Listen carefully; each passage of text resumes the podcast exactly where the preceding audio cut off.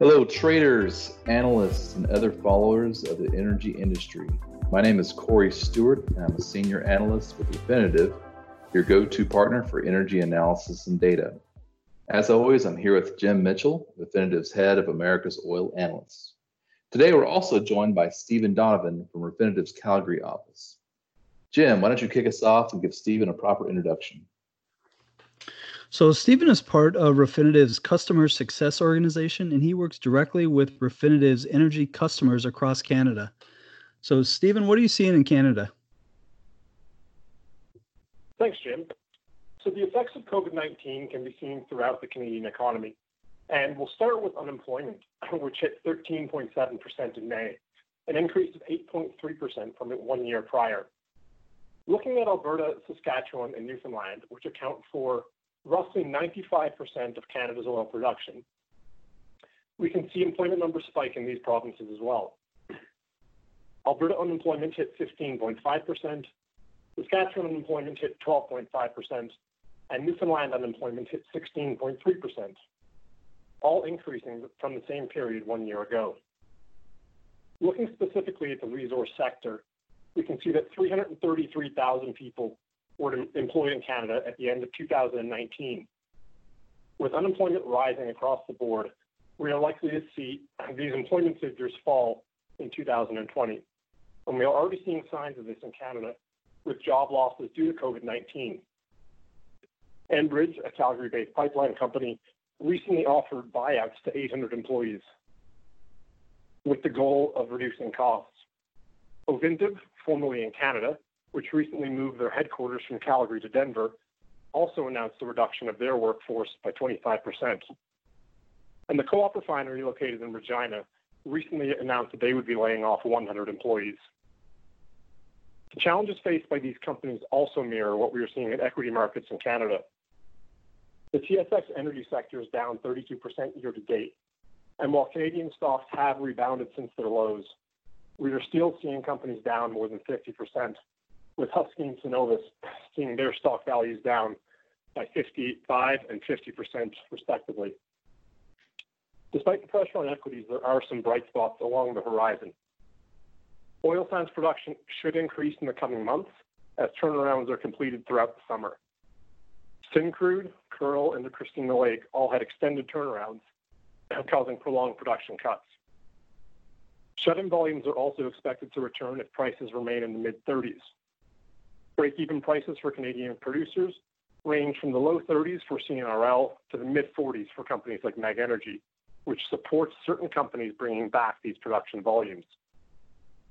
One sector that may not see a quick return is the rail sector.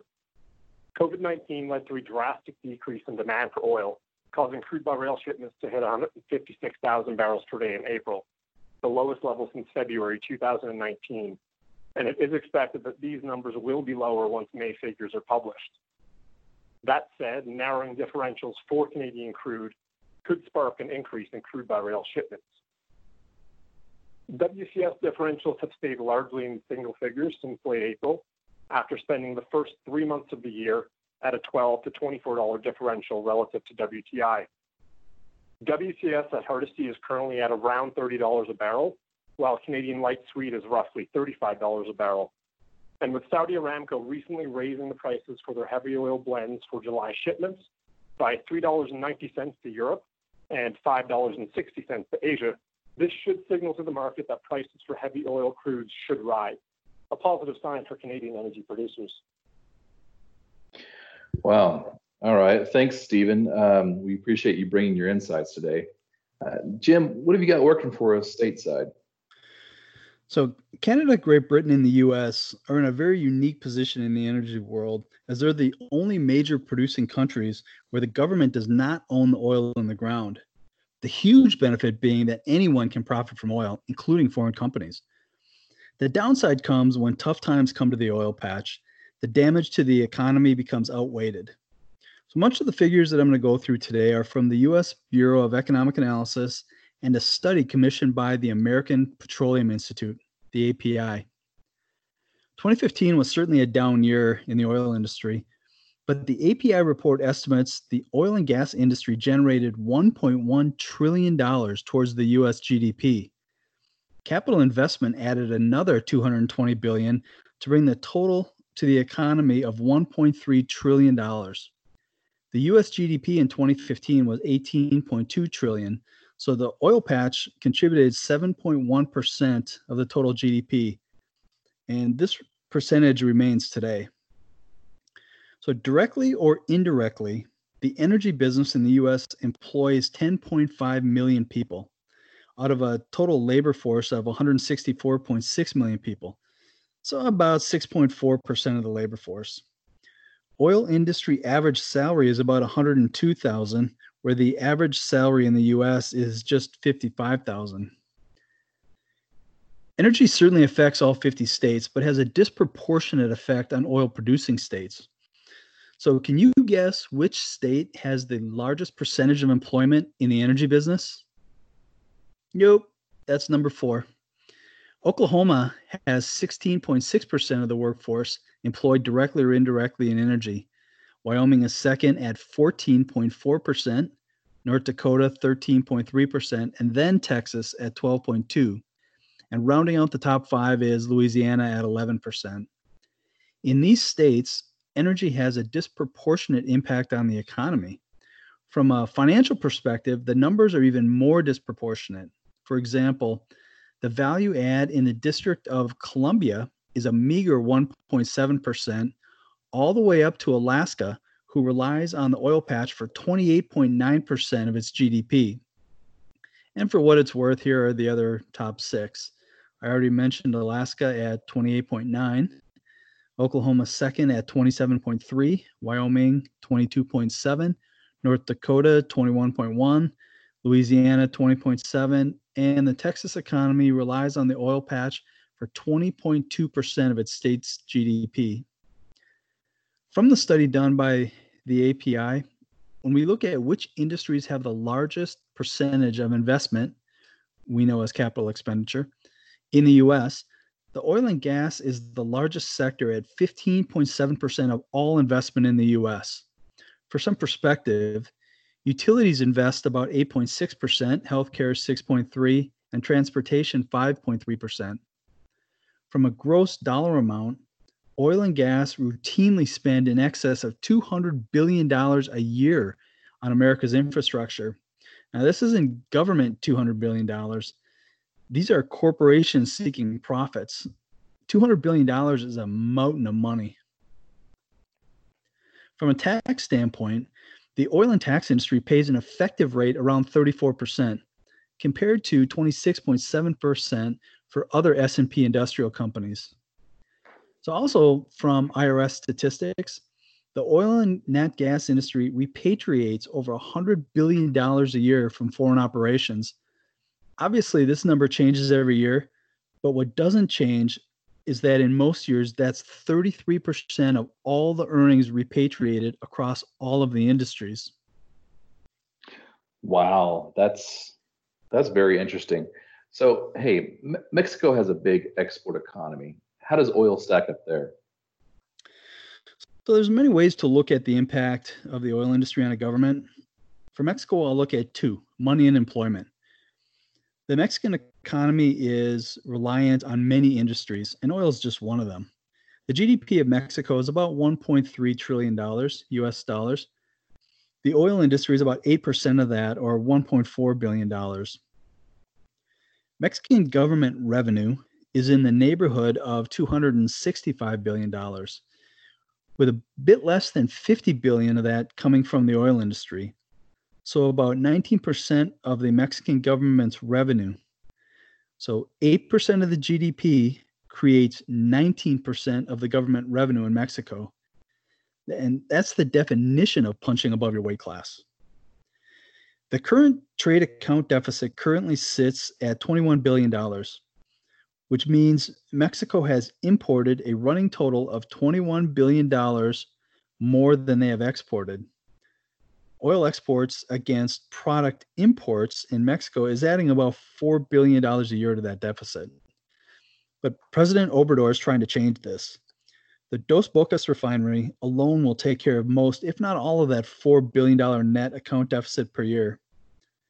Along that same line, given the current oil development projections and prices, by 2025, oil royalties are expected to be an extra $10 billion a year. Zama Oil at its peak is expected to contribute 3 billion of that. Another view on the size of the Mexican oil market in relation to its total economy is exports. 80% of the exports from Mexico come to the US. From a gross dollar perspective, vehicles account for 102 billion of that, electric machinery and equipment 82 billion, other machinery including computers 66 billion, and oil about 23 billion. So, of these top 4 export categories, oil accounts for 8.4% of Mexican exports. The oil industry directly employs 130,000 workers and indirectly about 500,000 workers out of a total workforce of about 57 million people. Impact, sure. Dominant, number wise, no. Salary wise, oh yes. So here's some comparable salaries. A drill operator will make about 58,000 a year, that's US dollars. A roustabout, who's a low-level worker who does kind of the dirty, difficult and dangerous jobs on an oil rig, makes $41,000. These are substantially above the salaries of non-oil industry jobs. For example, truck drivers in Mexico on average make about $39,000 farmers about 28,000, retail workers 27,000, and food service 25,000. So I would be remiss if I didn't mention the phenomena called resource curse. A lot of countries currently produce oil or used to produce oil and export it. The benefits for the economy of each of these countries have had very different outcomes. There's a book called The, Parad- the Paradox of the Plenty Oil Booms and Petrostates by Terry Lynn Karl. She's a former Stanford professor. This is a pretty interesting read. She goes through some examples of how instant King Midas level wealth creates corruption, crushes the manufacturing sector, and greatly overvalues the currency of a country. Most of this problem comes from overestimating oil revenue and then trying to deal with the cyclical nature of the revenues. Guyana is currently poised on this cliff. Mexico has seemed to dodge that bullet as they have developed a large manufacturing sector, with the oil sector being an adjunct to the manufacturing sector. Other Latin American and African countries have not been as forward thinking. So, Corey, what you got going on in South America? Well, like many of you, I view the oil industry as being very interconnected. For example, even as the U.S. no longer relies on OPEC crude, it certainly is affected by the cartel's decisions that influence oil prices. With that, I realize that through these podcasts, I've spoken about just about every other South American country, including Uruguay, but I've never touched on Chile. Chile is the only country in South America that is an OECD member. It's the 41st largest economy in the world, and its GDP grew 3.9% in 2018. It has a population approaching 19 million and is ranked economically more competitive than its South American brethren, Brazil and Argentina. But the reason I'm not speaking about Chile is, well, because it has essentially no crude oil production. I mean, like two to 13,000 barrels a day. There's been some exploration in the Magallanes Basin that the country shares with Argentina, which holds over 2 billion barrels of oil, but producing there has not been a priority at all for the country. So Chile is obviously very dependent on foreign sources for its energy needs. ENAP is Chile's national oil company and does participate in oil exploration and production internationally. It also controls the country's three domestic refineries, the collective capacity of which equals about 220,000 barrels a day. However, the refineries only operate at about 82% capacity on average, so aside from importing crude, the country also must import refined products to meet its 375,000 barrels per day demand. Chile really got out ahead of the coronavirus. It provided support to its hospitals, it focused on testing, and it locked down its population. We did see an impact on crude imports, with 2019 averaging 165,000 barrels per day, and January through April 2020 crude imports averaging about 38,000 uh, excuse me 38,000 barrels per day less. However, we actually saw an increase in refined products imports. And two, in 2019, products imports averaged about 129,000 barrels a day, and January through April 2020 averaged about 140,000. Well, this uh, handling better than others scenario has come to an end. Some have blamed hasty reopening, but the simple fact is where other nations have seen some overall peaking in coronavirus cases, Chile is very much up and to the right. And now the virus has spread ever more to those lacking the means to fight it. It's now either the seventh or eighth most infected country in the world. But sticking to energy, this will obviously have an impact on Chile's demand. Second wave global virus resurgence notwithstanding, Chile will be behind on the reopening curve, and this will limit a traditional home for international barrels. On the product side, this is very much a U.S. issue, as historically the U.S. has supplied around 82% of Chile's import needs. On the crude side, Brazil and Ecuador have traditionally split about two thirds of Chile's crude imports. So you mentioned Brazil. I understand you have some theme specific intel there today. Absolutely. So Petrobras ended 2019 with, with uh, about 87 billion in debt. Part of its plan to reduce that debt, the company decided to focus on crude production and to sell off many of its non-core assets. And by assets, I mean refineries, specifically eight of the 13 refineries that the company controls um, in within Brazil. Now, I've covered this before, but coronavirus hit Brazil hard and affected the oil industry in multiple ways demand, supply, and sickening workers across several of Petrobras's offshore platforms. The virus spread, uh, aside from crushing prices and impacting profitability, led to the company to take the refineries off the sales block. But despite once considering taking crude production off the market in the face of global demand destruction, Petrobras reversed course as it found a ready buyer in China. We've actually seen some peaking in virus cases there, despite all the rhetoric of Bolsonaro's gross COVID mismanagement. And with that peaking, a couple of things happened within Petrobras. First, it looks like the company may actually sell its RLAM refinery, the second largest in the com- country, at 323,000 barrels per day of capacity. And just as Jim and I spent a solid two podcasts talking about, China has shown interest, but so has Esser, It'll be interesting to see what happens here, but regardless, Petrobras may see some of its debt wiped in the books. Couple this with Petrobras's potential sale of its stake in fuel distribution and several production blocks, and I actually see a legitimate progress of the company in reaching for its goal. But of course, I say this as several members of Brazil's Congress attempt to get an inju- injunction to halt the sale of Petrobras's refineries. Second, and very interesting to me as an energy company, uh, Petrobras sent almost all of its office staff home during the height of the pandemic has indicated it may have 50% or so of its administration stay home permanently. Uh, to me, this is one indication of a change in the structure of the way we work and will certainly be echoed elsewhere, especially outside of the energy industry. Of course, following the leads of other large energy companies, uh, Petrobras has begun laying off around 20, 22% of its 45,000 person workforce. It also seems as though Petrobras was, in a sense, not as scathed by the pandemic as one would expect. It and Brazil were obviously affected, but throughout Petrobras uh, has made strides to move towards its core business and reached an export high of crude in, uh, crude in June, even as domestic refineries stepped up utilization and products demand increased. I see this path continuing as we emerge and see Brazil as a whole increasing crude production as it remains a steady supplier to China. Oh, very interesting. Anything else this week? Uh, yeah, a couple more things. So I've mentioned the crude production in Guyana starting up this year and refusing to be hampered by the pandemic and largely doing just that other than a technical issue in the Liza platform. I mean, here's a place that's a real study in how, even though even we see global recession, we continue to have growth in, in some some places. You know, prior to the crude price collapse, the IMF put Guyana GDP growth at just over 85% this year. In recent years, growth has been under 5%. But even with so much in the way of demand destruction and price collapse, this new production will translate to just under 53% GDP growth in the country this year. Not bad, but you know, as you mentioned, um, kind of what Professor Karl had written in a book. We'll see how this really plays out there. Uh, but another thing here, Guyana has had a border dispute with Venezuela since 1899. This dispute has the dispute has arisen in several different venues over the years, but it actually has real implication as the you know, quote border stretches to the waters.